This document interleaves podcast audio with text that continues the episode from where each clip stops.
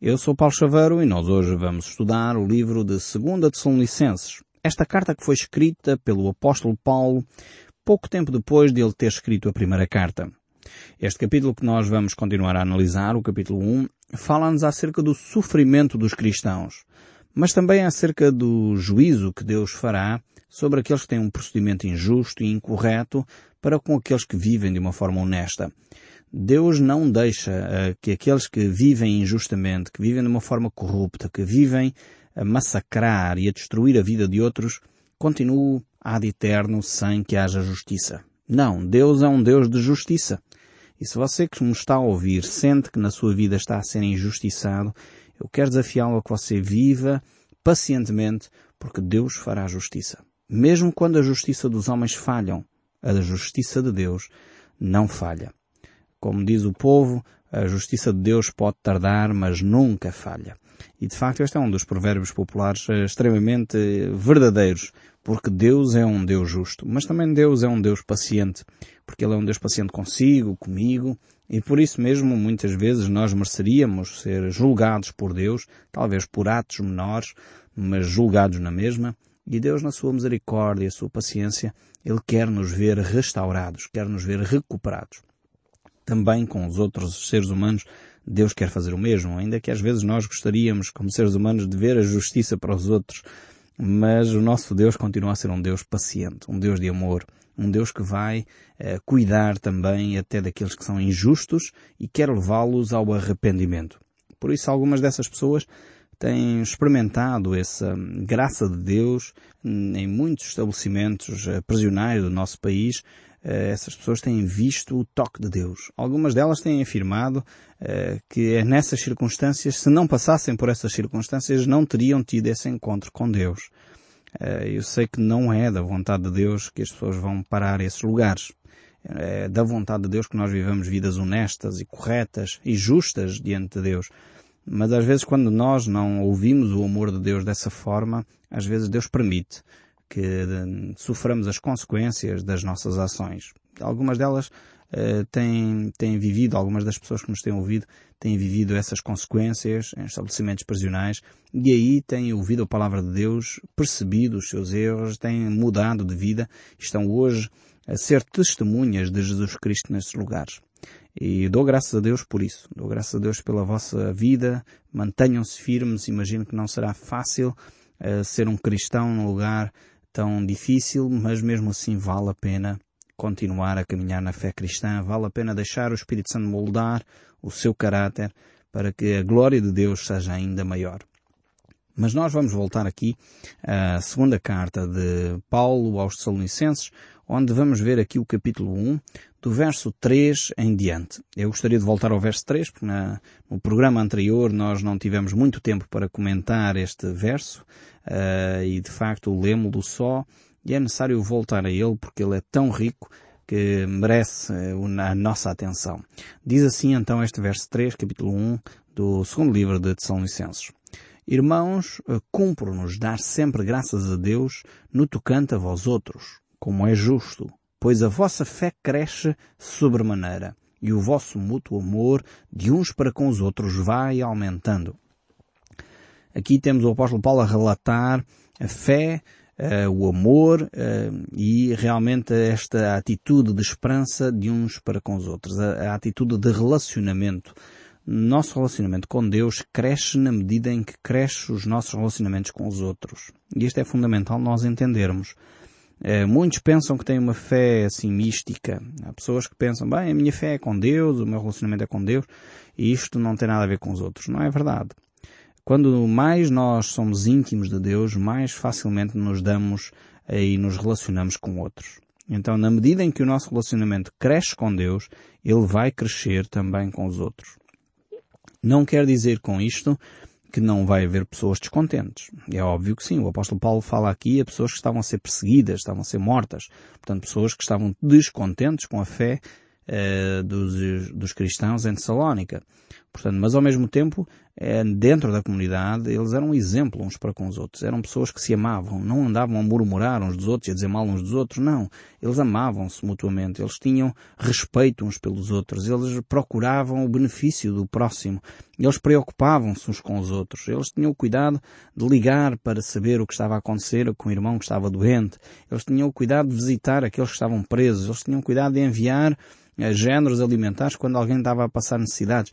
E eram pessoas que punham em prática a sua fé. A fé não é só um conhecimento teórico. Infelizmente, em muitas comunidades cristãs, a fé tem sido ir à missa evangélica, ou ir à missa católica, ou ir à missa de outra confissão qualquer, e basicamente resume-se a fé a isto. Mas não é. A fé não é só isto.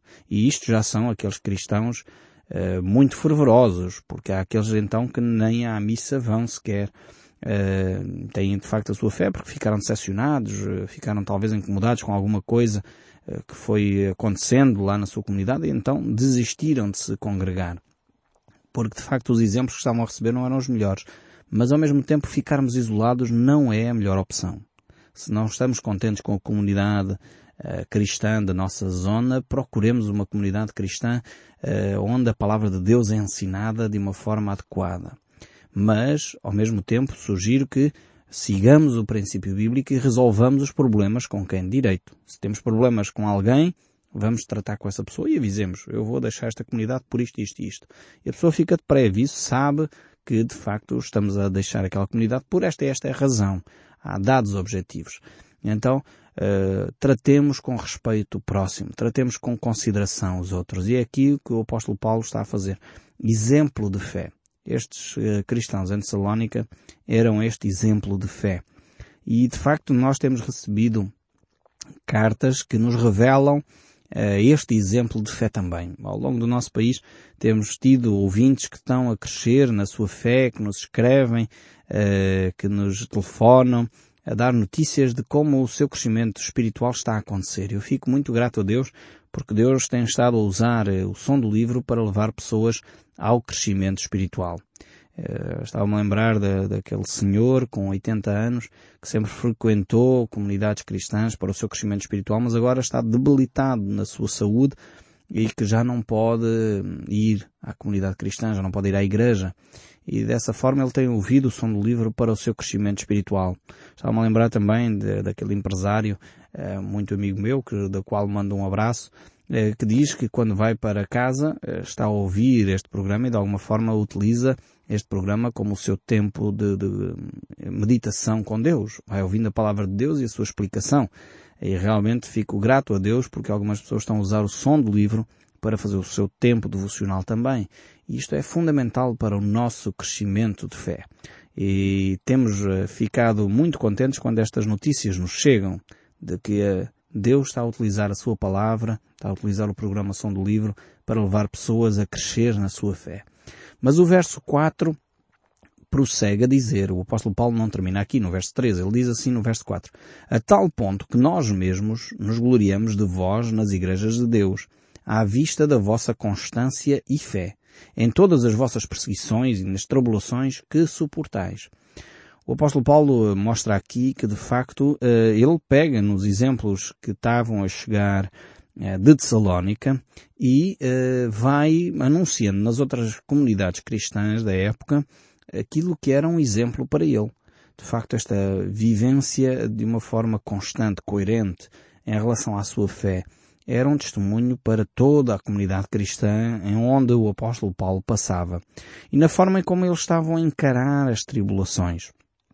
Eles estavam a viver esse momento com maturidade, com, com uma percepção espiritual correta, percebendo que ser cristão muitas vezes tem uh, implicações e estas implicações muitas vezes são terríveis, como eram estas aqui, não porque ser cristão em si mesmo faz isto, mas porque as pessoas à volta não suportam a verdade.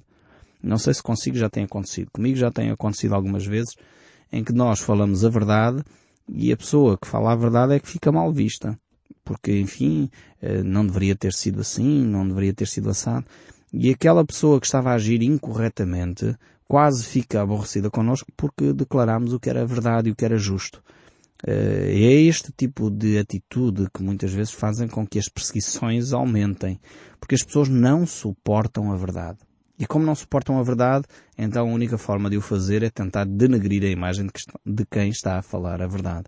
Mas o apóstolo Paulo alerta para este perigo.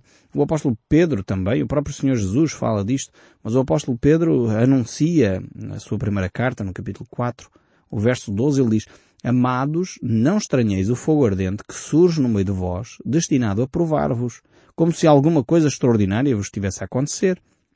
Pelo contrário, alegrai-vos na medida em que sois co-participantes dos sofrimentos de Cristo, para que também, na revelação da sua glória, vos alegrais exultando. Ou seja, o apóstolo Pedro diz assim, por outras palavras, não estejam admirados uh, por estarem a sofrer. Cristo sofreu, antes pelo contrário, fiquem contentes com isso.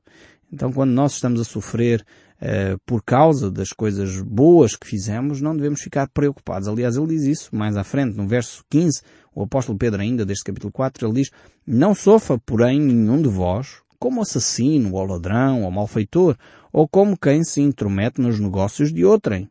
Mas se sofre como cristão, não se envergonhe disso, antes glorifica Deus com o seu nome. Então o apóstolo Pedro está a dizer, se nós tivermos que sofrer as consequências de alguma coisa, que sofremos as consequências de sermos pessoas boas, pessoas cristãs, pessoas que defendem a verdade, que defendem a justiça, que defendem os mais fracos. Então, se isso nos traz sofrimento, isso não é de estranhar, acontece com milhares de outros cristãos no mundo inteiro, e ainda hoje acontece no mundo inteiro isso, eh, não, não estranhem esse tipo de comportamento. Agora, se tiverem que sofrer como assassinos, como ladrões, como malfeitores, isso é que é triste, isso é que precisa de arrependimento, isso é que é precisa uh, de confissão e de abandonar esse tipo de atitudes. Se sofrem dessa forma, ainda há uma esperança. Mas sofrer como cristãos, uh, de facto, é uma alegria, porque glorificamos a Deus. Então, aqueles que nos ouvem uh, nos estabelecimentos prisionais, muitos deles estão a sofrer as consequências dos seus atos e muitos deles têm chegado a compreender os erros que cometeram nesses locais. E por isso mesmo eles têm se arrependido, voltado para Deus. Eu sei que alguns deles têm ouvido este programa e dou um grande abraço a todos eles que estão a ouvir neste momento este programa e que percebem uh, que necessitam mudar de vida. Percebem que necessitam de Jesus Cristo para os ajudar nesta fase da sua vida. E certamente Cristo não os vai desamparar, Cristo vai estar ao seu lado. É Ele quem perdoa os nossos pecados, é Ele quem nos anima a continuar a nossa caminhada cristã, mesmo sofrendo as consequências dos nossos erros. Em muitas alturas, Deus não retira as consequências dos nossos erros para ver se nós aprendemos. Eu lembro-me, usando mais uma vez um exemplo de, de um dos meus filhos, eh, porque isso ajuda a compreendermos às vezes o que significa consequências dos nossos erros. Durante muito tempo, quando saímos dos carros, às vezes temos que estacionar o carro em lugares apertados Uh, eu avisava aos meus filhos, cuidado com as portas, não batam com a porta no carro do vizinho. Cuidado com a porta, todos os dias, a toda a hora, sempre que nós saíamos e entrávamos, uh, era esta frase que estava presente na minha boca, enfim, porque nem sempre eles tinham o cuidado de abrir a porta como deveriam. Até que um dia um dos meus filhos abre a porta com mais força e bate no carro do vizinho, deixa uma marca na tinta do carro. E eu pensei, o que é que eu vou fazer? Já avisei tantas vezes as crianças que elas devem ter cuidado com a porta e eu pensei, bem, vou deixá-lo sofrer as consequências deste seu ato.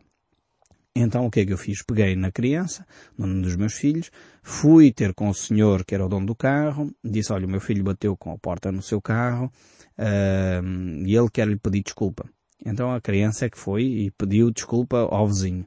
E depois uh, fui com ele, com o meu filho, uh, até à drogaria, comprar massa de polir. Ele chegou à drogaria, ele é que pediu ao senhor, ah, eu queria massa de polir uh, para polir a pintura do carro. Ele pediu ao senhor, o senhor deu-lhe a massa de polir, ele pagou das economias que ele tinha, uh, e depois então levei-o até à porta do carro para ele polir a porta do carro. E foi ele, claro, que começou, eu terminei o trabalho, mas ele começou a polir a porta do carro e ele percebeu a dificuldade que era abrir a porta assim, sem mais nem menos. Até hoje, ele ficou marcado com, este, com esta situação e hoje é ele que avisa os irmãos para ter cuidado com as portas nos carros dos vizinhos. Isto é deixar-se sofrer as consequências. Ou seja, ele tinha que encarar o vizinho, ele tinha que polir a porta, ele tinha que comprar o produto para polir a pintura E dessa forma ele aprendeu que tem de ter cuidado com a forma como abre as portas. Às vezes eh, este exemplo é simples, mas muitas vezes nós sofremos as consequências bem mais drásticas de situações em que vivemos onde exageramos talvez no cumprimento da lei, onde não deveríamos ter tratado determinada pessoa de uma determinada forma. E é no, no sofrer essa consequência que nós percebemos o nosso erro e é no sofrer essa consequência que muitas vezes nós mudamos de atitude. Então que Deus o ajude a si a perceber isso e a receber a graça de Deus para o ajudar a mudar de atitude. Vale a pena porque Deus está-lhe a dar neste momento mais uma oportunidade para você poder alterar o seu caráter, alterar o seu comportamento.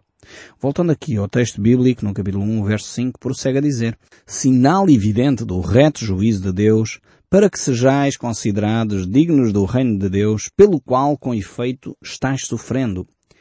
Então temos aqui o apóstolo Paulo a falar dos sofrimentos uh, da comunidade cristã. E o verso 6, se de facto é justo para com Deus, que Ele dê em paga tribulação aos que vos atribulam. Agora o apóstolo Paulo traz aqui uma referência àqueles que têm vivido e têm agido injustamente e têm provocado sofrimento nos outros de uma forma injusta. E ele diz, Deus não é injusto. É, no fundo, por outras palavras, o que o apóstolo Paulo está a dizer. Deus é um Deus de graça, é verdade. E a graça, pela sua definição, é injusta, se olharmos bem, porque estamos a falar de um merecimento ou não merecimento de determinada coisa. E quando é graça, é porque estamos a receber alguma coisa que não merecemos. Então, quando fomos tocados pela graça de Deus, estávamos a receber alguma coisa que nós não merecíamos. Assim também aqueles que praticam injustiças. Muitas vezes recebem graça. Mas ao mesmo tempo Deus é um Deus justo. E o apóstolo Paulo diz, Deus é Deus de graça, mas Deus não é um Pai Natal, que no final vai perdoar toda a gente como se nada tivesse acontecido. Não. Deus é um Deus justo. Deus vai agir com justiça. E aqueles que não se arrependem, aqueles que não reconhecem os seus erros, aqueles que constantemente justificam as suas ações, esses serão julgados. E é isso que o apóstolo Paulo está a garantir aqui aos cristãos em Tessalónica, dizendo, podem ficar tranquilos, porque aqueles que vos têm provocado tribulação, eles serão julgados por Deus. E o verso 7 ainda nos diz, E a vós outros que sois atribulados, alívio juntamente conosco. Quando do céu se manifestar o Senhor Jesus com os seus anjos e o seu poder, em chama de fogo, tomando vingança contra os que não conhecem a Deus e contra os que não obedecem ao Evangelho do nosso Senhor Jesus. Alguns quando ouvem estes textos ficam, e que horror, Deus vai ser um Deus terrível. Eu pergunto se você acharia normal eh, Deus não fazer justiça, por exemplo, com uma figura como Hitler, que matou milhares e milhares de pessoas. Será que seria normal um Deus deixar impune pessoas deste género? Eu creio que todos nós estamos de acordo que não. Tem de haver justiça, tem de haver um momento onde pessoas que vivem desta forma têm de ser julgadas. E Deus está a dizer aqui, por outras palavras, nas palavras do apóstolo Paulo, que é isso que vai acontecer. Deus não é injusto. Deus não vai permitir que a injustiça permaneça sempre ad eterno, sem que nada aconteça. Em que o homem faça o que bem lhe entende, faça o que bem quer, prejudique tudo e todos à sua volta e que no final, enfim, vai parar ao céu como toda a gente. Realmente eu estou a caricaturar, só para nós percebermos às vezes o tipo de argumentos que nós usamos para dizer que Deus não vai julgar. Não, Deus julgará. Deus é um Deus justo e julgará, mas julgará com justiça. Tenhamos atenção, Deus não julgará aleatoriamente. E às vezes nós confundimos as coisas. Vamos pensar que Deus vai julgar assim, ah, acordou bem disposto, hoje uh, dá uma benesse a toda a gente. Amanhã acorda mal disposto. Deus não acorda mal disposto. Deus nunca acorda mal disposto.